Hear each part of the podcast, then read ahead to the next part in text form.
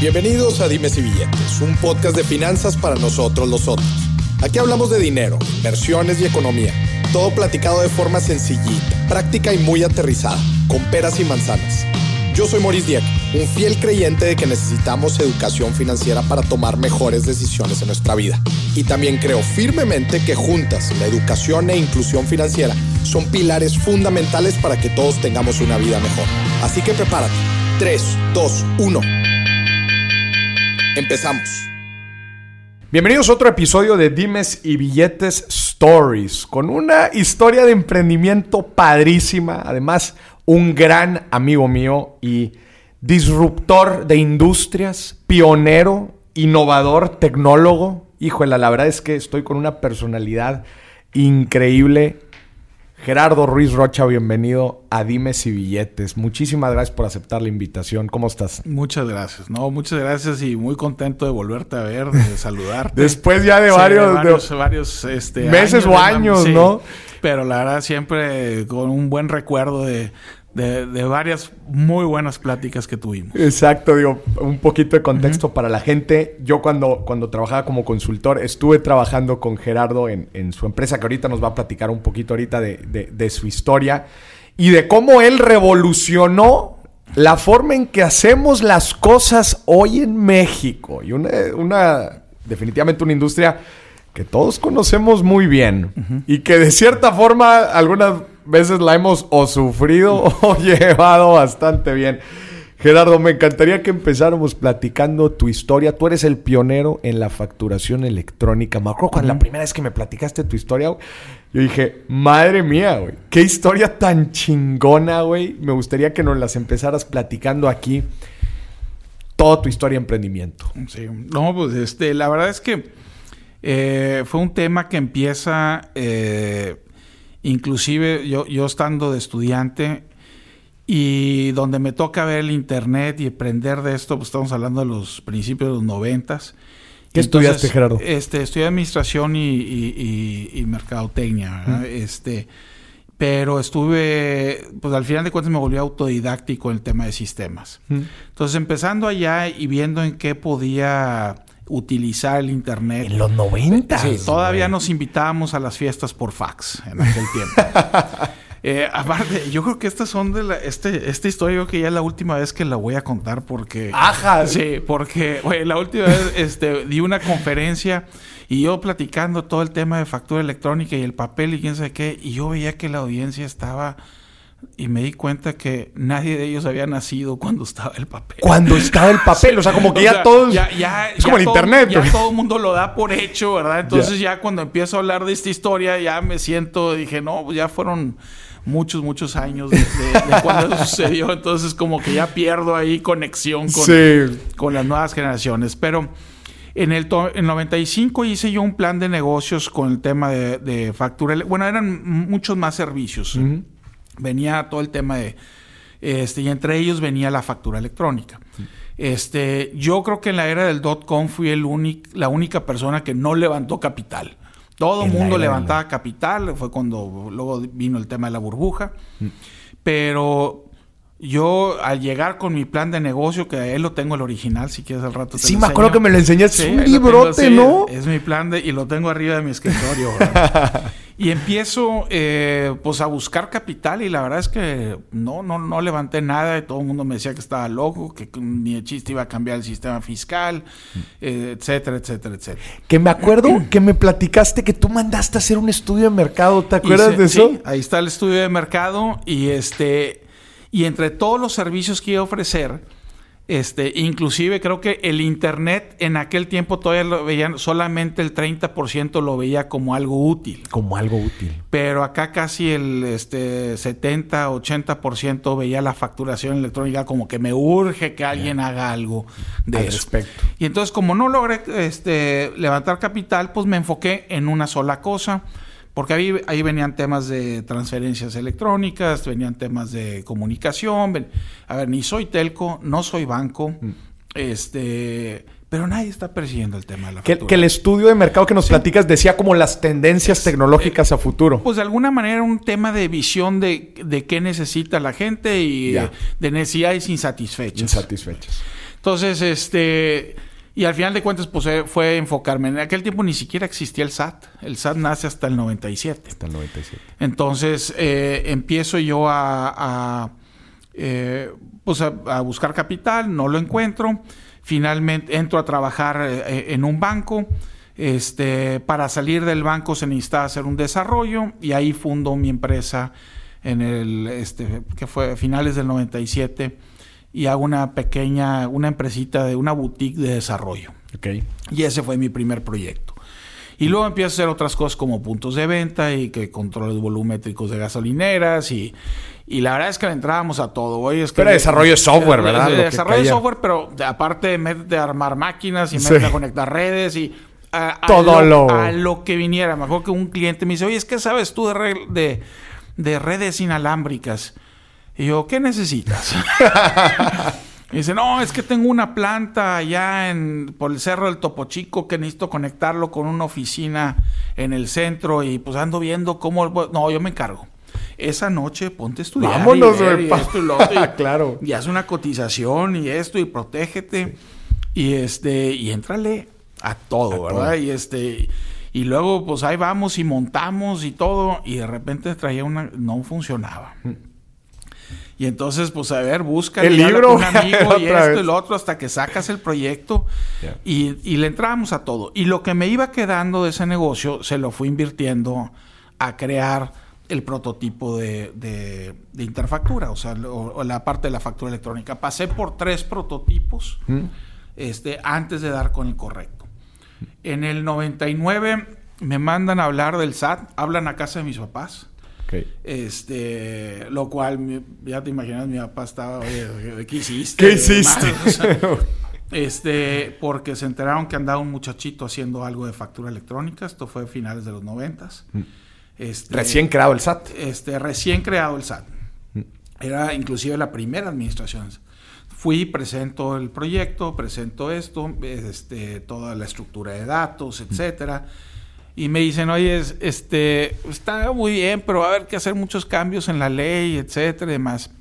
Y ahí me dice, quien me recibe, que se llama Eduardo Phillips Olmedo, me dice, la ley te exige emitir un comprobante fiscal. La ley no dice ni cuándo ni dónde debe de imprimirse ese comprobante fiscal. Y entonces ya me quedé pensando y regreso. Fundo ahora sí lo que fue Interfactura, y si tú ves el acta constitutiva original de Interfactura, dice, primero es una empresa de procesamiento de datos, mm. y, y el punto número dos es, es una imprenta. Okay. Entonces me doy de alta como una imprenta como una autorizada imprenta. Del S A T. Y entonces empiezo a manejar todo el tema de factura exactamente como lo ves hoy. Mm. O sea, mismo esquema, etcétera. Creo que en aquel tiempo no estábamos usando la estructura de X M L, estábamos usando la estructura de, simplemente en texto para poderlo. Usábamos unos métodos de encripción con nuestras propias llaves. Y lo que hacíamos es todo el proceso de envío y demás de información electrónica, y al final del mes imprimíamos Imprimían la factura. Imprimían todo. Imprimían la factura para dar cumplimiento al requisito fiscal. Que el requisito fiscal es que hubiera un papel. Yeah. Pero todo el proceso administrativo... Este, ya lo, ya, ya lo habíamos hecho. La factura electrónica no nace de un tema fiscal, mm. nace de un tema de una eficiencia administrativa. Procesos que antes tardaban de treinta a cuarenta y cinco días eh, en procesar una factura, una factura, ahora en menos de veinticuatro horas o en tiempo real podías hacer todo ese proceso con una cantidad de seguridad, etcétera, y demás. Gerardo, platícanos, quizás mucha de la gente que nos está escuchando no se, no se imagina ni siquiera este proceso de la imprenta. Sí. ¿Cómo se hacía antes? ¿Cómo se hacían antes las facturas? Antes tú tenías que eh, tener una autorización del S A T como imprenta. Y entonces tú hablabas... Imprenta autorizada. Sí, así era una imprenta que estaba autorizada para generarte un bloc de facturas. Un bloc de facturas. Con, un, con unos folios ya asignados. Mm. Entonces llega, eh, llegaba el cliente y pues, eh, pues básicamente una imprenta, y te entregaban unos blocs de facturas o a veces formas continuas. Ajá. Donde imprimían la factura, pero ya estaba el, el, el, eh, el folio asignado en cada factura. Entonces, pues los vas usando a como ibas haciéndolos, ¿verdad?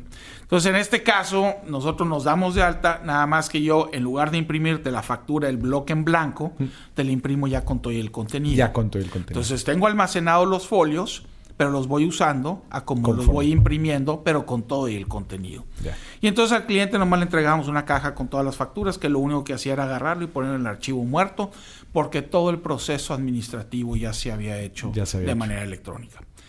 Cuando el S A T ve esto, dice, este, ah, ya le entendí. Mm.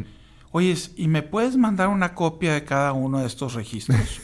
¿Física todavía? No, no, electrónica. Ah, ya no, física, ya, ya le entendieron. ¿Me puedes mandar una copia? Y, y yo, pues sí, sí, este, pues sí, de que sí, se, puede, se puede, se puede. Se puede. ¿Verdad? Pero pues la ley. ¿Verdad?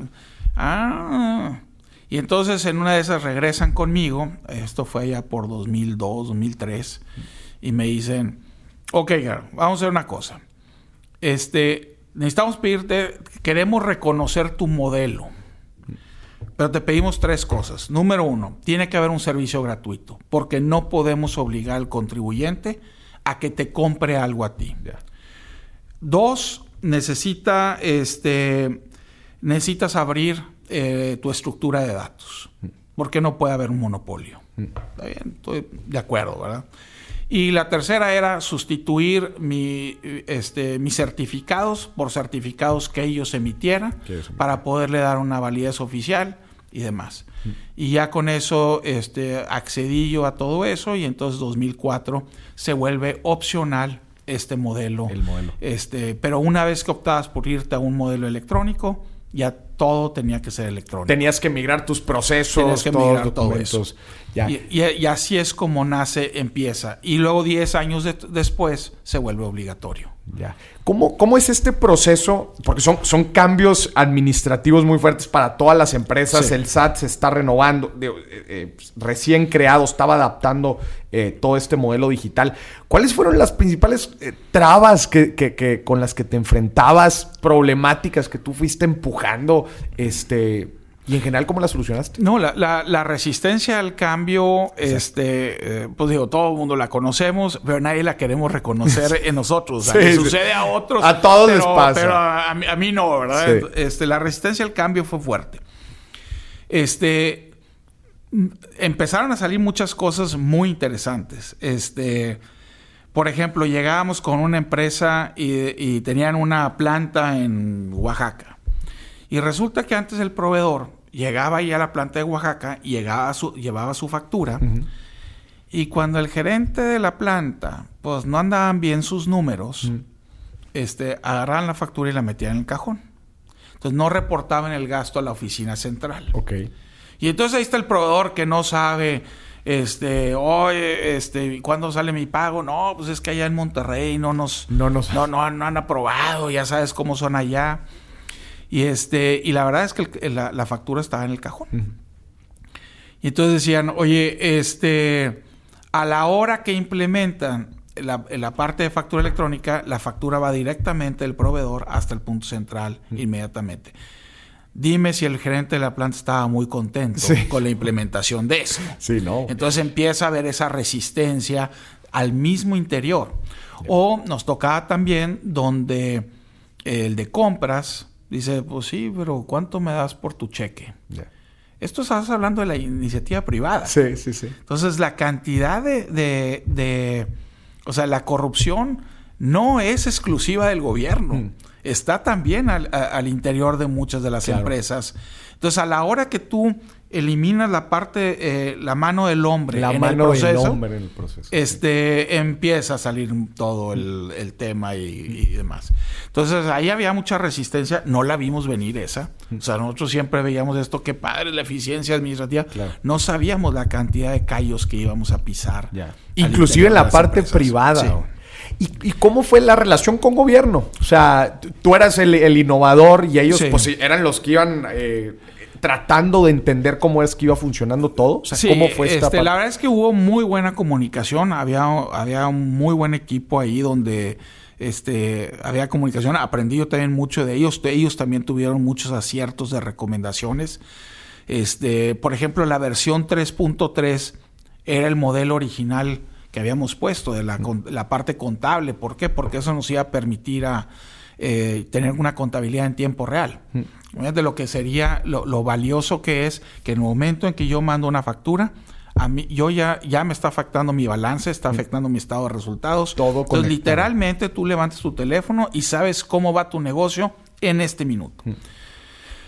Sin embargo, ellos dijeron eh, en su momento, Gerardo, esto es un cambio demasiado grande, necesitamos irnos poco a poco. Y creo que y, y fue un gran acierto también de ellos. Otro de los temas que ha salido medio controversiales de todo esto es todo el tema de los factureros, ¿verdad? Sí. Este... Ay, platícanos, hay gente que no entiende cómo funciona el negocio de un facturero. Okay. Nada más lo han escuchado sí. en el periódico.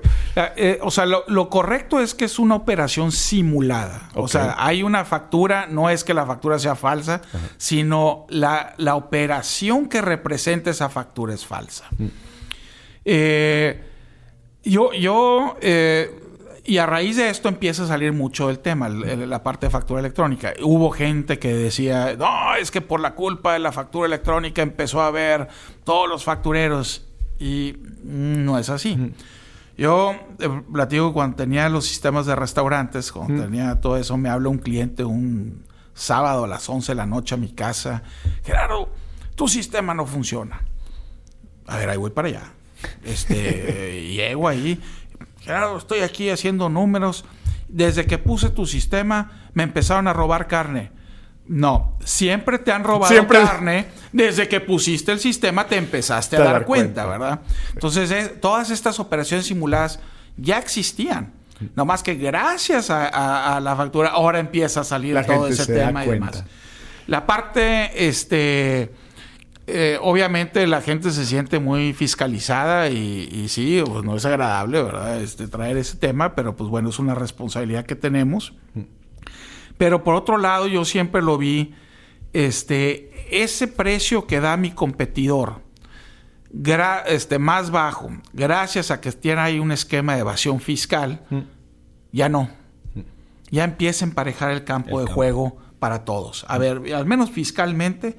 Este, ahora sí te van a detectar si estás haciendo algo. Entonces, ahora sí vamos a pelearnos por calidad del producto, vamos a pelearnos en servicio, vamos a pelearnos en, en, en eficiencia operativa, pero no a base de, de artimañas como estar claro. este, eh, evadiendo al fisco para poder darle un mejor precio al cliente, ¿verdad? Pues ahí sí ya estás, este, pues no es correcto, ¿verdad?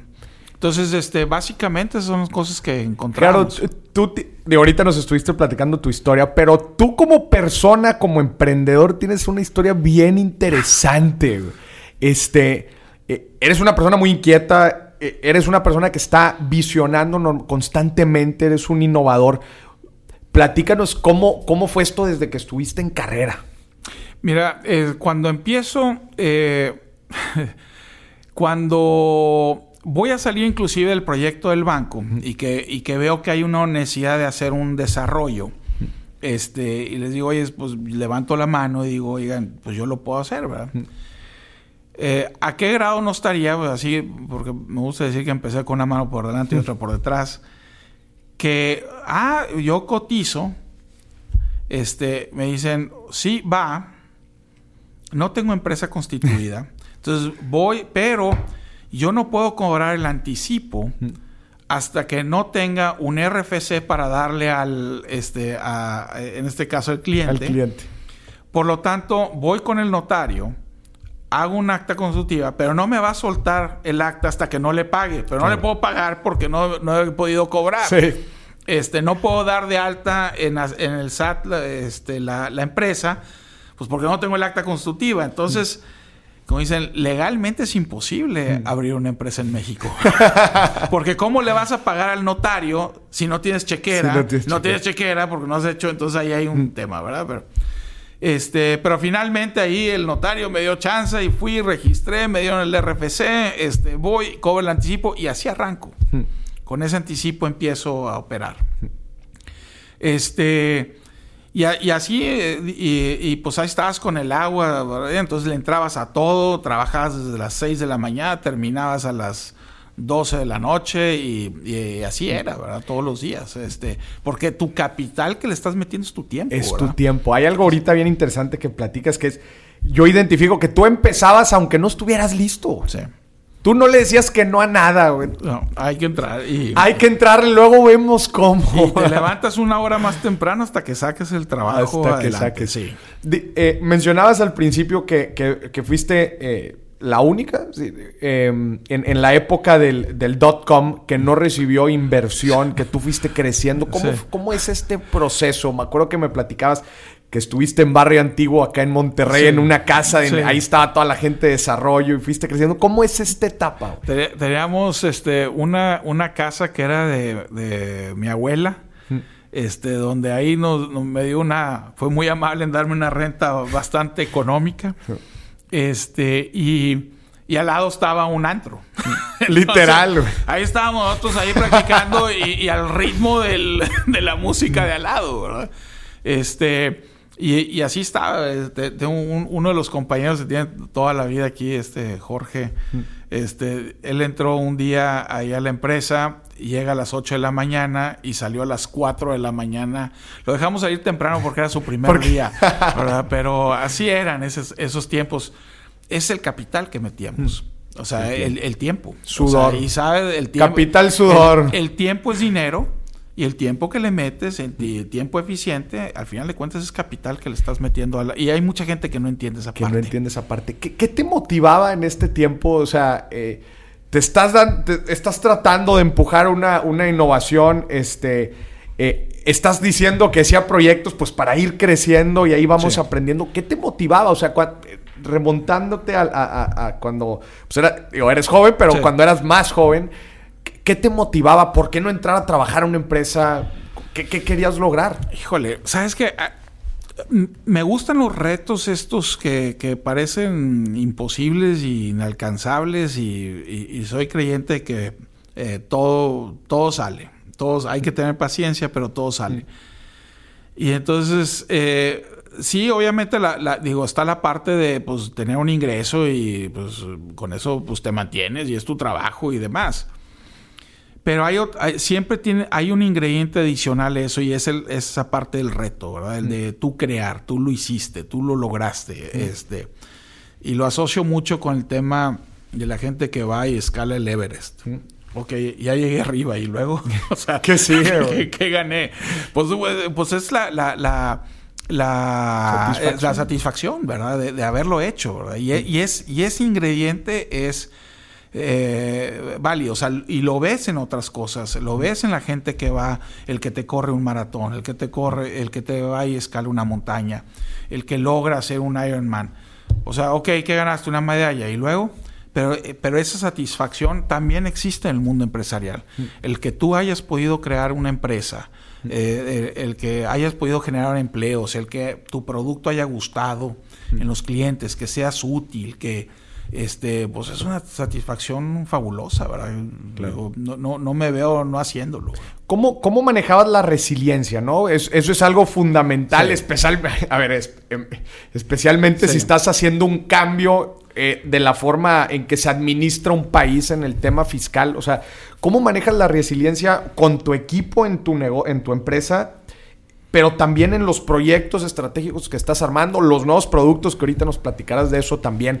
O sea, ¿cómo manejas las noches oscuras? Híjole, hubo, hubo un tiempo, una época muy difícil donde habíamos hecho muchas ventas eh, y habíamos cobrado anticipos y traía el proyecto, traía, lo, lo traía borre, barrido. Y, y se está se está acumulando el tema. O sea, proveedores que necesitaban pago y esto y lo otro y demás.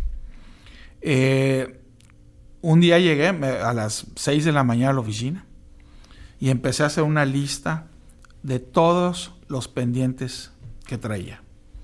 Y todo, todas las cosas. Y dije, híjole. Ya veía la lista y decía, ¿sabes qué? Voy a cerrar el negocio. ¿De plan? Pues, ¿sabes qué? Hoy no. Ma- mañana lo cierro. Hoy no lo voy a cerrar. Este, hoy voy a resolver esta. Y todo el día enfocado en resolver el primer punto.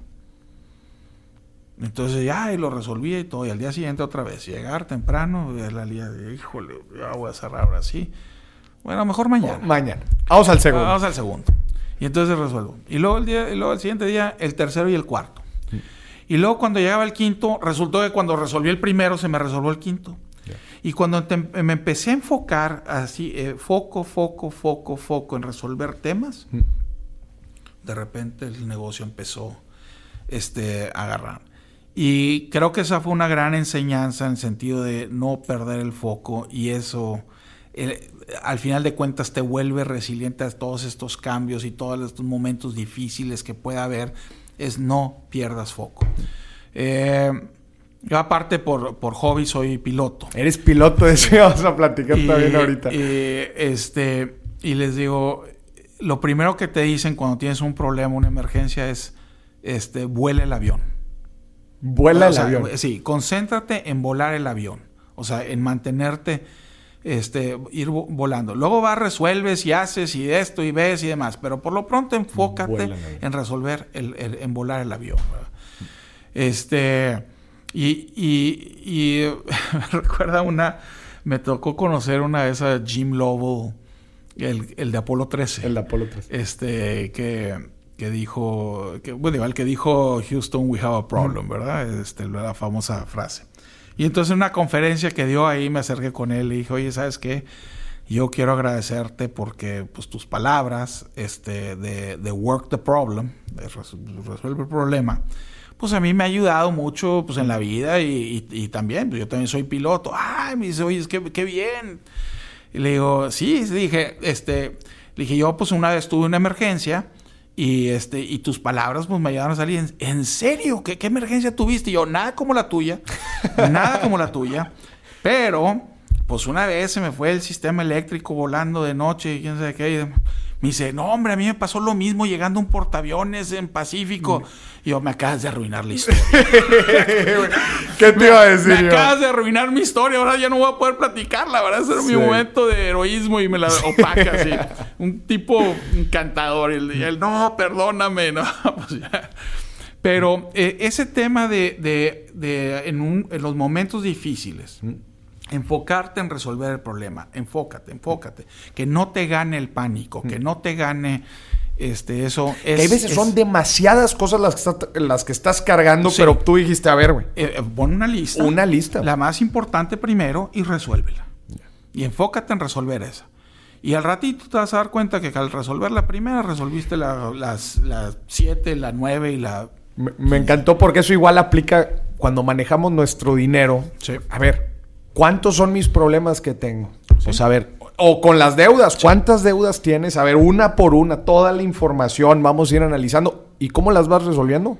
Una por una. Sí. Y eso mismo te va motivando, ¿a poco no? Sí. O sea, oye, tengo cincuenta problemas, pero solucioné el primero. Sí. Y eso mismo te empieza, te empieza a motivar, ¿no? Un problema a la vez y lo vas, lo, y va saliendo. Y esa parte ayuda mucho... para que el tema eh, o el concepto de ser resiliente y de mm. aguantar el bombardeo... No, no, te, no tienes que aguantar el bombardeo. Tienes que resolver Uno. un problema. Mm. Y luego el que sigue. Y luego el que sigue. Hasta que vas limpiando la lista. Gerardo, te, eh, tú estás en diferentes foros de inversión. Inclusive tú platicas mucho con, en, con emprendedores. Estás en el medio en, en general de, del emprendimiento. ¿Qué... ¿Qué mensaje le darías a los jóvenes, especialmente ahorita que estamos viviendo pues tiempos complicados en donde uh-huh. pues hay, hay muchas cosas malas, pero también se dan oportunidades sí. muy interesantes? Eh, ¿Qué le dirías a los jóvenes que sí o sí tienen que tener al momento de, de empezar un proyecto, eh, como al momento de armar su modelo de negocios? ¿Qué recomendaciones le, le darías? Yo, el primer consejo que, que me ha tocado darle... Eh, a los compañeros emprendedores eh, es aléjense de la pornografía empresarial. Ok. Este, y es un tema bien difícil. Este, es el hecho de que se pone a leer todas las historias de los Googles, de los Facebooks, de, de todos estos negocios que se volvieron multibillonarios de la noche a la mañana. Este, y todo mundo quiere estar en ese lugar. Mm. Y lo ves en los fondos de inversión donde están invirtiendo en, en muchos proyectos para ver si le pegan a uno, ¿verdad? O sea, están jugando a la lotería. Un buen negocio es un negocio, y no me dejas mentir, oye, le metiste cien pesos de capital y te dejó veinte pesos al final del año, es un buen negocio. Mm. Es un buen negocio. No tiene que ser el, multi, el multimillonario. Enfócate primero en que sea negocio y luego poco a poco va a ir creciendo. Es la paciencia y la perseverancia es crítico en, en, en el tema. Entonces, no traten de comerse el mundo este, inmediatamente y luego, luego empezar a, a, a traer capital y capital y capital y capital, porque lo único que hiciste fue... Eh, volverte más difícil regresar ese mm. retorno. Claro. Entonces, empieza pequeño, hazlo negocio, hazlo funcionar, este, abre tu primer restaurante, abre tu primera tienda, pon tu primera eh, planta, ten tus primeros clientes, vuélvelo rentable y luego empiezas a crecer, mm. pero sobre pasos firmes. Pasos ¿verdad? firmes, ¿no? Y, sí. y que no necesariamente tienen sí. que ser muy grandes, ¿no? Sí. Sino ir creciendo poco a poco. Y, y el otro tema también es no hay atajos. No hay atajos. Este, cada vez que uno trata, no, pues es que mejor hago así, así, así, porque así es más fácil. Si no logras entender el, la raíz, los cimientos de la casa o del edificio que estás haciendo, si nomás los copiaste, mm. este, eventualmente eso te va a venir a pegar. Entonces es muy fácil decir, ah, le voy a hacer como le hizo aquel, le voy a hacer como le hizo el otro. Tú no sabes qué pasó, qué, claro. qué vivieron para llegar a lo que tienen. Mm. Y no hay nada como vivir esa parte. Entonces es, es de mucha paciencia, es de mucha eh, eh, perseverancia, ¿verdad? A la hora de estar, eh, resolver. Y obviamente tu tiempo es capital puro. Entonces, si eres de esas personas que voy a empezar mi negocio, pero yo voy a trabajar nada más de nueve a seis de la tarde y los sábados y domingos no voy a hablar con nadie. Ay, estás, este, pues no le estás metiendo capital. No le estás metiendo capital. Porque esa hora es la que cobra sueldo. Claro. La, los, las horas y el tiempo que le metes después, ese es capital que le estás invirtiendo al negocio, ¿verdad? Claro. Entonces son de esas, eh, son un par de consejos. Hay muchos, ¿verdad? Hay muchas cosas que vas viendo, ¿verdad? Pero nada sustituye la, la perseverancia, ¿verdad? Claro. Y, y, en, y en verdad, pues, dentro de esta perseverancia, pues te tiene que apasionar lo que estás sí. haciendo, ¿no? Que eso es algo también, uno de, las, de los consejos que yo le doy a la gente, que te vibre la sangre cuando, sí. cuando estás haciendo, porque vas a necesitar mucho sudor, que es sí. como lo que decimos, ¿no? Tiempo que le vas sí. a estar metiendo, ¿no?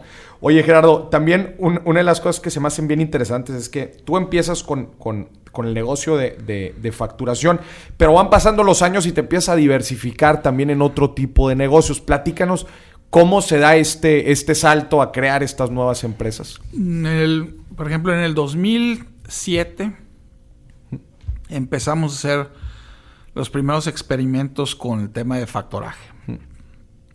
Este...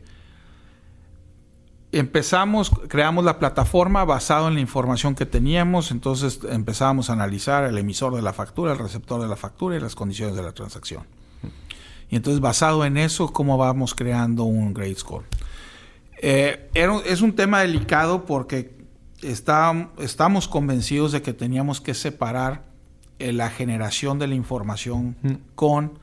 el préstamo que está dando. Una cosa es el riesgo y otra cosa es generar. Sí. Si tú empiezas a combinar las cosas, es una fórmula para crear una bomba nuclear no. ahí, ¿verdad? O sea, el día de mañana empieza a manipular datos por colocar más acá y este y al ratito puedes llegar a tener un problema bastante, mm. bastante serio.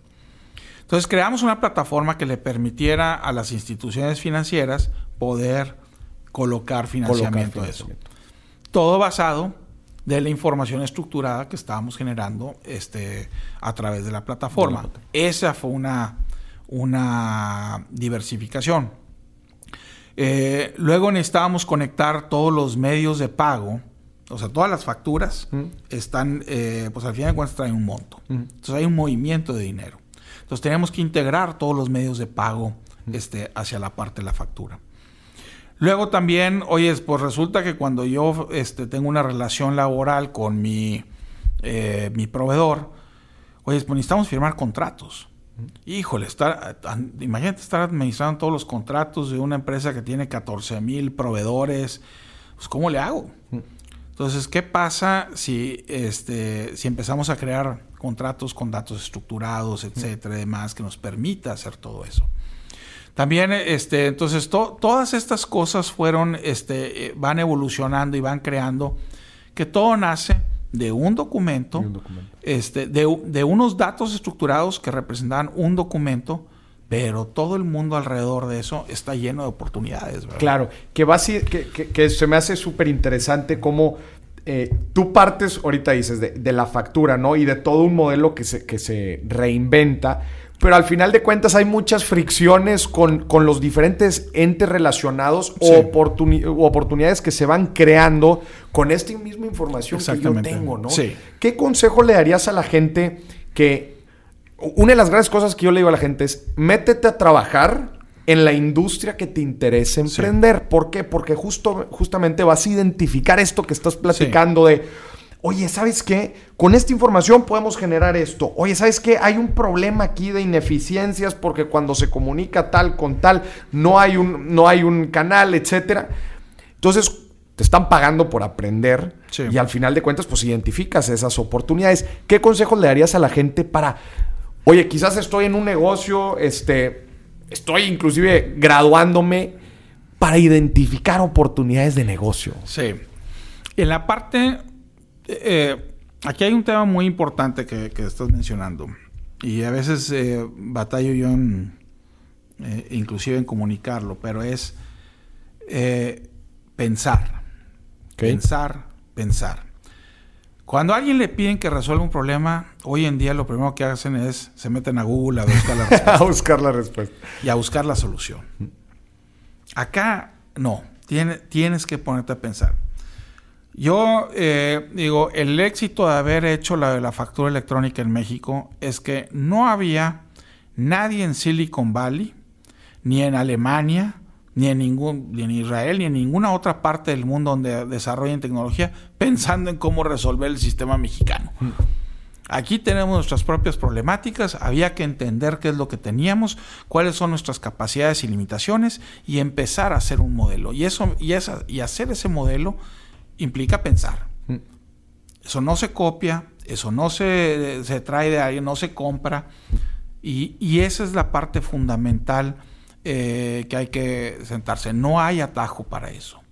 Sí, como decía, creo que fue, no me acuerdo si fue Einstein el que decía, este, pensar es difícil, por eso poca gente lo hace.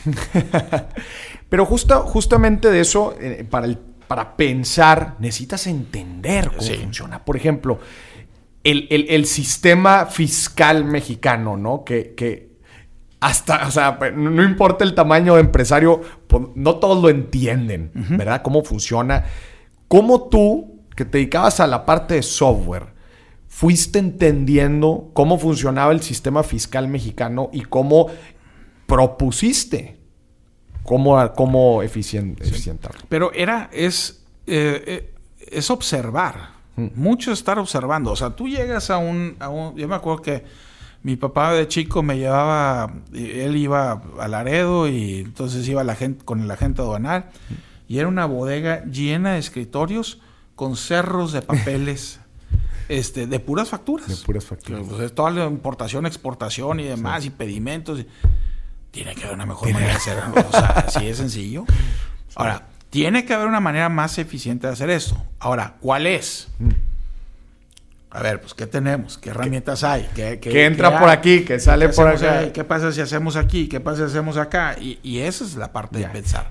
Pero nace de estar observando. Cuando, claro, tú te vas de viaje eh, y nomás te pones a observar alrededor, claro, este, y empiezas a ver qué, qué te molestó o qué, qué no fue bien o dónde está batallando. Y son puras oportunidades. Claro. E- e- es eso bien interesante. Que cual, lo, los dolores, ¿no? Las... Ah, las... Sí. Esas cosas que estás haciendo en, sí, tu día a día, que dices, definitivamente esto debería de haber una solución, porque no, si, no, si, si a mí no me gusta esto, definitivamente hay otro grupo de, sí, gente que tampoco le gusta. Entonces, si yo creo una solución para esto, pues hay, hay mercado, hay, sí, mercado para eso, ¿no? Cuando hicimos la plataforma de cobranza, pues era un tema donde, oye, es, cobrar no genera valor. No, claro, ¿cómo no? Pues si va, va a llegar el dinero a la empresa. Sí, a ver, ese, el, en una relación de empresas, es mi responsabilidad entregarte un producto o un servicio y es tu responsabilidad pagarme Paga. una contraprestación. Ni tú me deberías de tener que perseguir a mí para que yo te entregue, ni yo a ti para, para que, que me pagues. pagues. Entonces, este, ahí hay un costo todavía adicional de hacer esa parte de la cobra. Entonces, teníamos que buscar una mejor manera de hacer las cosas. Una mejor manera de, de poder cobrar. Y entonces ahí empiezas a investigar y qué se tiene y qué no se tiene y esto, hasta que vas armando una solución que pues a nosotros nos permitió armar una solución que llevaba la cobranza ahora al noventa y ocho por ciento a tiempo. Pero fue a base de entender la problemática que había y luego ver qué soluciones había para poderlas integrar y armar una solución. Claro. De esas oportunidades está lleno el planeta. Oye, Gerardo, México es líder en, a nivel internacional en, en, en el tema de, de facturación. Creo que hay otros países nada más que se, se igualan, ¿no? El sistema que tienen, no, no eh, sé. Eh, sí, de hecho, la fact- hubo un intento, hubo intentos, o más bien, hubo implementaciones de, de pero bajo otros modelos eh, en Brasil, en Chile eh, y en Chile antes de que empezara México. Ya. Creo que a la fecha en ninguno de esos dos países tienen una implementación al cien por ciento como lo tiene, como le llaman aquí, el modelo mexicano. ¿Verdad? Este, y el modelo mexicano básicamente, porque no nació del gobierno. El modelo nació de una eficiencia administrativa en la parte empresarial. El gobierno después se colgó de se eso. Se colgó de eso. Y ese es un, un tema que muy, muy poca gente lo ha, lo ha logrado o ver desde, desde esa dimensión. No nace de un tema fiscal, nace de un tema... De una de eficiencia administrativa, administrativa entre empresas. Entre empresas. Y de ahí se cuelga el gobierno. Ya. Oye, Gerardo, y tú has visto... Eh, digo, hay, hay una frase que dice en el tema de, de emprendimiento, no te enamores de tu, de tu solución, enamórate del problema, ¿no? Sí. Que en este caso, pues el problema es esta falta de eficiencia administrativa... Sí. Y fiscal. Ya han pasado muchos años desde aquel mm. noventa y siete en donde estuviste empujando todo esto. ¿Qué opinas de esta frase? O sea, definitivamente los, los sistemas que tú has, que tú has tenido este, han ido cambiando, los procesos han ido cambiando. ¿Qué, qué, qué opinas de esto? Yo creo que es más, o sea, el reto.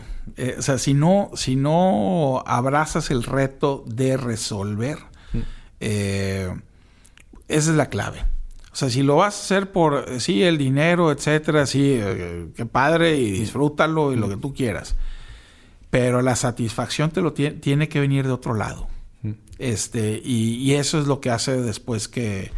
Y, y sí, va mucho del tema de enamórate del problema, o sea, enamórate del reto. Más que, más que llamarle... Más por, que el problema. Vamos a ponerlo en positivo y sí. Es el reto de resolver una necesidad insatisfecha. Sí.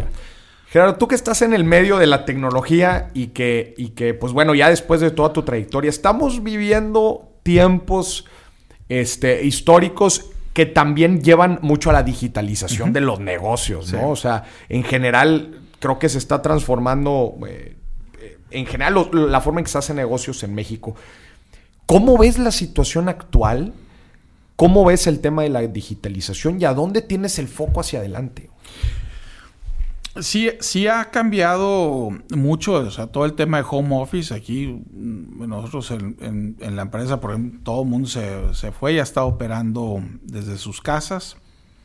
Sí va a haber un costo de eso. Okay. Este, yo creo que todavía no están... Después vamos a tener que hacer el recuento de los daños. Mm. Eh, aquellas empresas que estaban preparadas para que digitalmente pudieran seguir operando desde sus casas van avanzando. Y sentimos que está resuelto. Eh, sin embargo, es mi opinión, ¿verdad? Este, yo creo que va a haber un, un costo de no estar juntos. Okay. El, ese intercambio de ideas que hay, esos intercambios de ideas de pasillo, esa mm. posibilidad de poderle consultar a alguien. Oye, tiene un impacto. Esto, lo otro. O sea, son, son centavitos o son pesos aquí, pesos acá de, de esa respuesta. Pero eventualmente va a tener un impacto en ese sentido. Porque, digo, me toca a mí verlo en el sentido de... este ah, antes podía buscar a la persona sí. y preguntarle algo. Sí, sí. Y ahora, ah, no, tengo que programar algo en Teams. Y luego si llego este, sí. o, este, de, de alguna de las plataformas y tengo que... programarme, o resulta que ya está ocupado con alguien, ya no me puedo meter. No era como alguien de, están en junta y te sí. puedo interrumpir tantito, oye, no sabes esto y esto y esto, y te resuelven. Claro. Este, el intercambio de ideas también es muy distinto cuando lo haces en una presentación a cuando nos sentamos quizás en un sofá o a tomar una cerveza, claro, y podemos debatir este, o intercambiar ideas, que eso es lo que al final de cuentas te hacen es pensar, pensar, pensar. Pero es muy distinto cuando te obligan a pensar esto.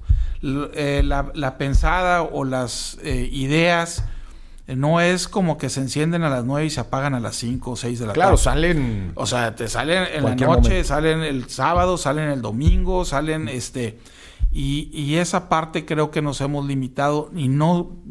Todavía no logramos dimensionar eh, el impacto. Se oye muy padre el que todo el mundo está opera, este, de sus casas y están con sus hijos y están, pero eventualmente va a haber un impacto. ¿Y qué harías, Gerardo, si ahorita llega, aquí entra por la puerta Gerardo universitario, ¿verdad? De, de esos de veintitantos años, y te pide un consejo de qué negocio emprender? ¿Qué le dirías? Híjole.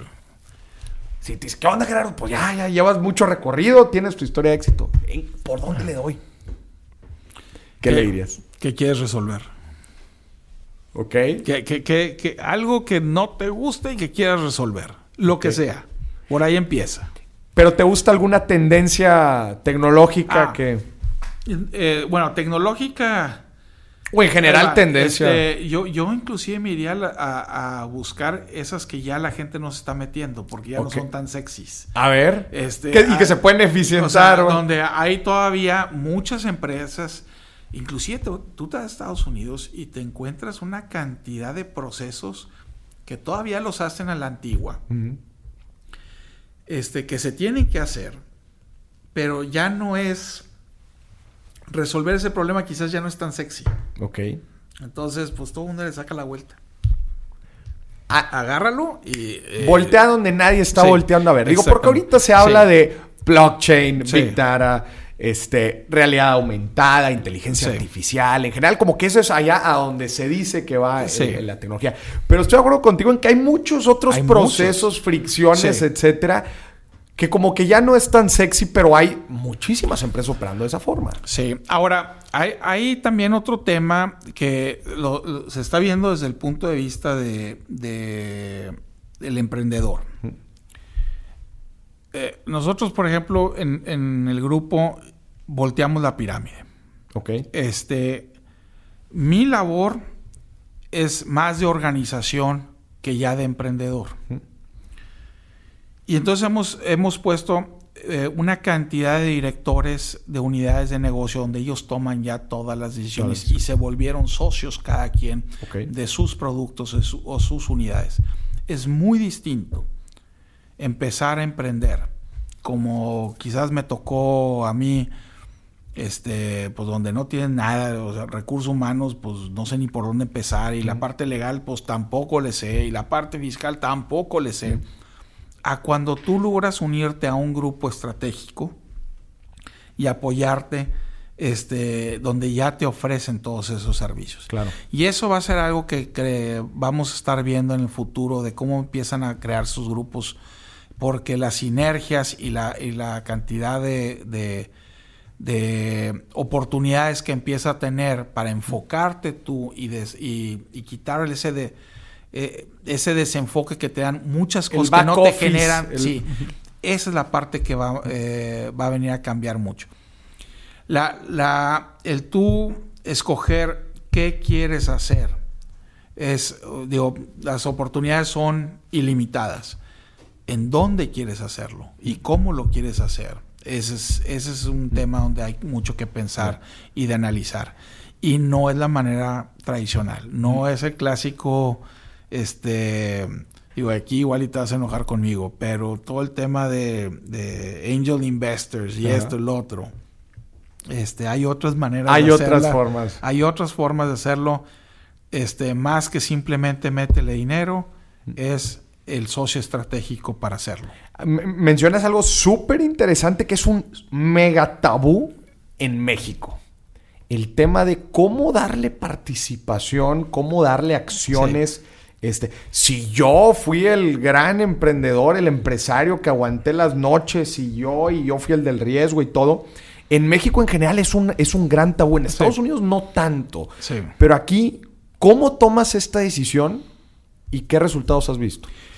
El... Para mí llega un momento donde dices, es, digo, quizás mucho porque estoy en un, en una, en una industria donde me toca atender desde el hombre camión que te lleva la tienda, de la tele de la tienda de electrodomésticos a tu casa, hasta eh, bancos, financieras, multinacionales muy grandes. Entonces tengo, me toca ver todo el espectro. Todo el espectro.